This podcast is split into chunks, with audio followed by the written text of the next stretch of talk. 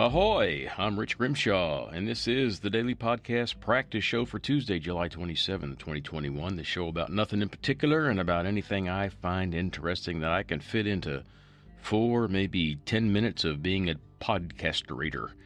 Because this is where I practice podcasterizing. I I want to get better at this. I'd like to be like the top of the hill, the king of the heap, but not going to do that on its own, so I got to show up every day and practice.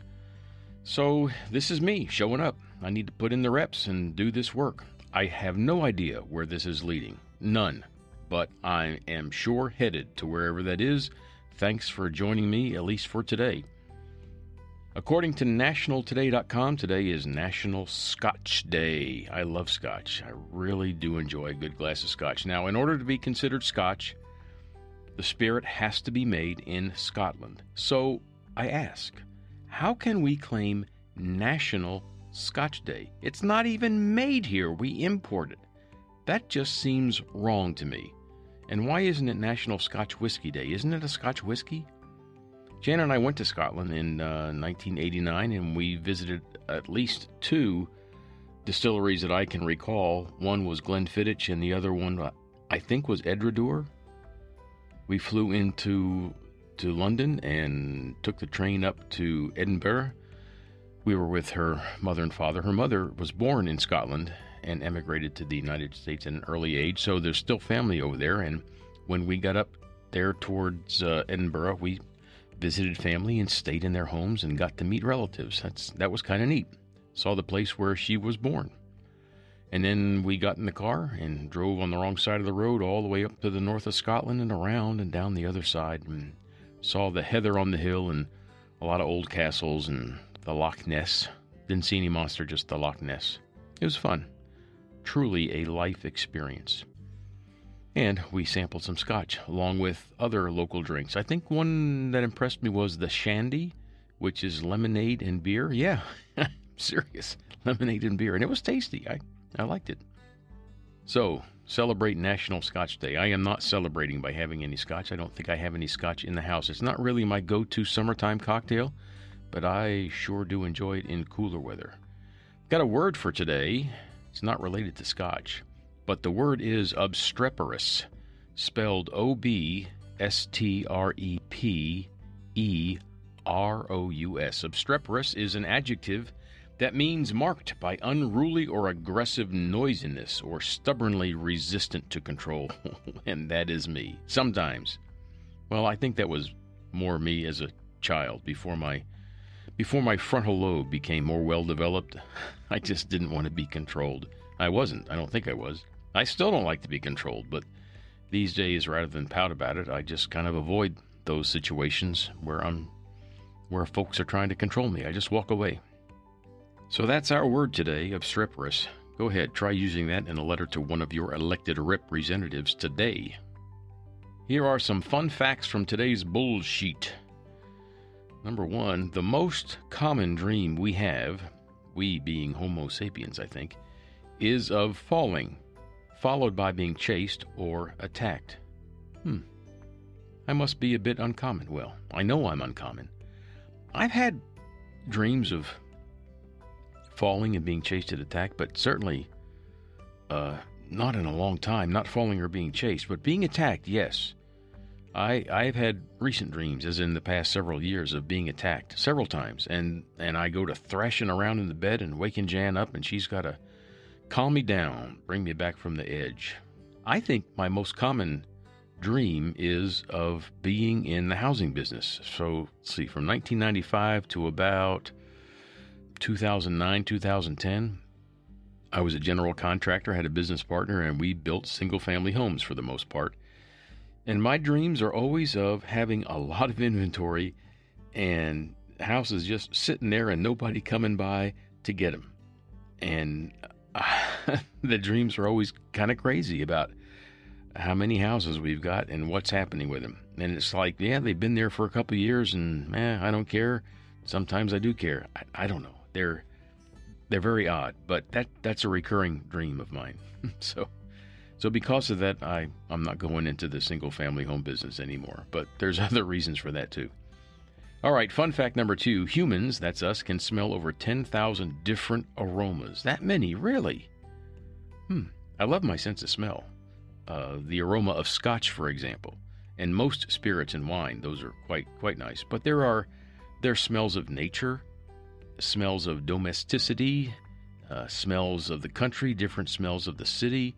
Books have aromas, buildings have aromas, places have aromas, parts of the country and the world have aromas, and uh, sometimes you just catch a, a whiff, uh, and it's it's unexpected, and and you get transported to another time. I do anyhow. I don't know about you. Kind of like Billy Pilgrim in Slaughterhouse Five.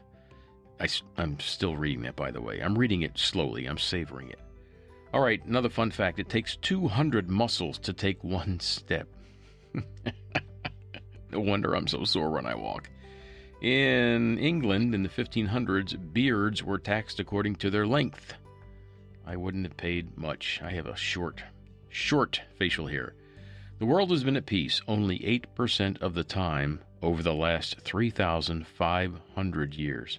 And that is so sad. So I guess that means that at some at any point in time there's been some kind of war or strife going on except for 8% of the time which is only 280 years out of the last 3500 and our last fun fact for the day the inventor the guy who invented the revolving doors did that because he hated opening doors for women.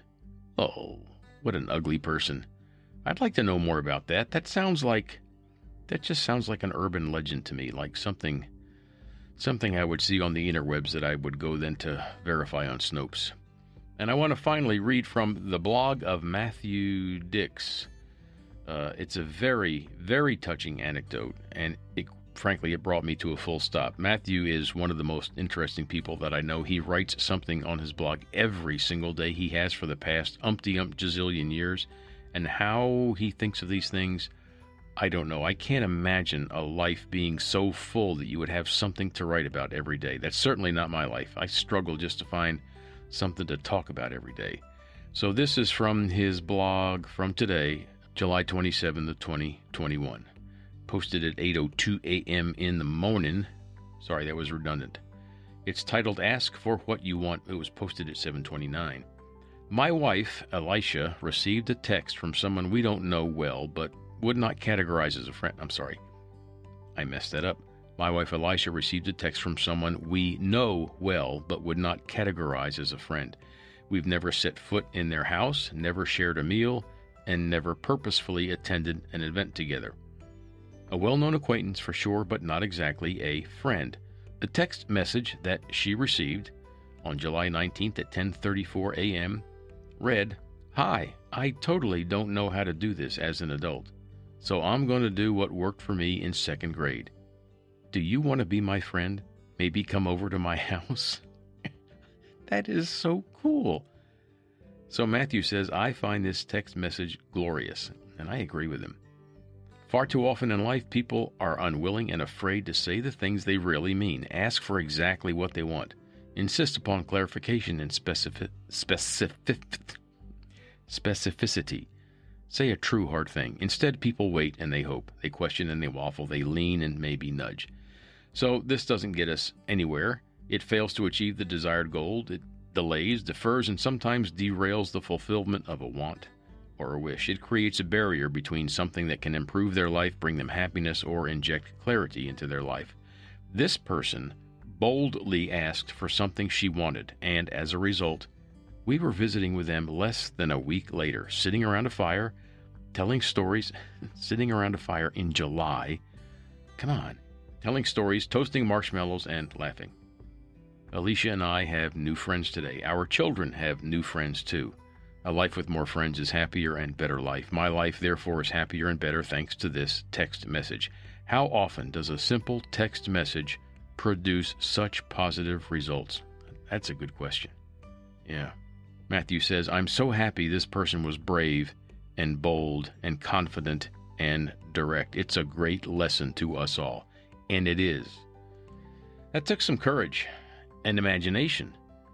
Just remarkable. It shows how awkward it can be to connect and it is, especially as an adult. But this person found a way to overcome that, and I, I really, really admire it, and that's why I wanted to share this story with you. So that's all we have for today. I'm Rich Grimshaw, and you are invited to join me again tomorrow. Thanks for listening.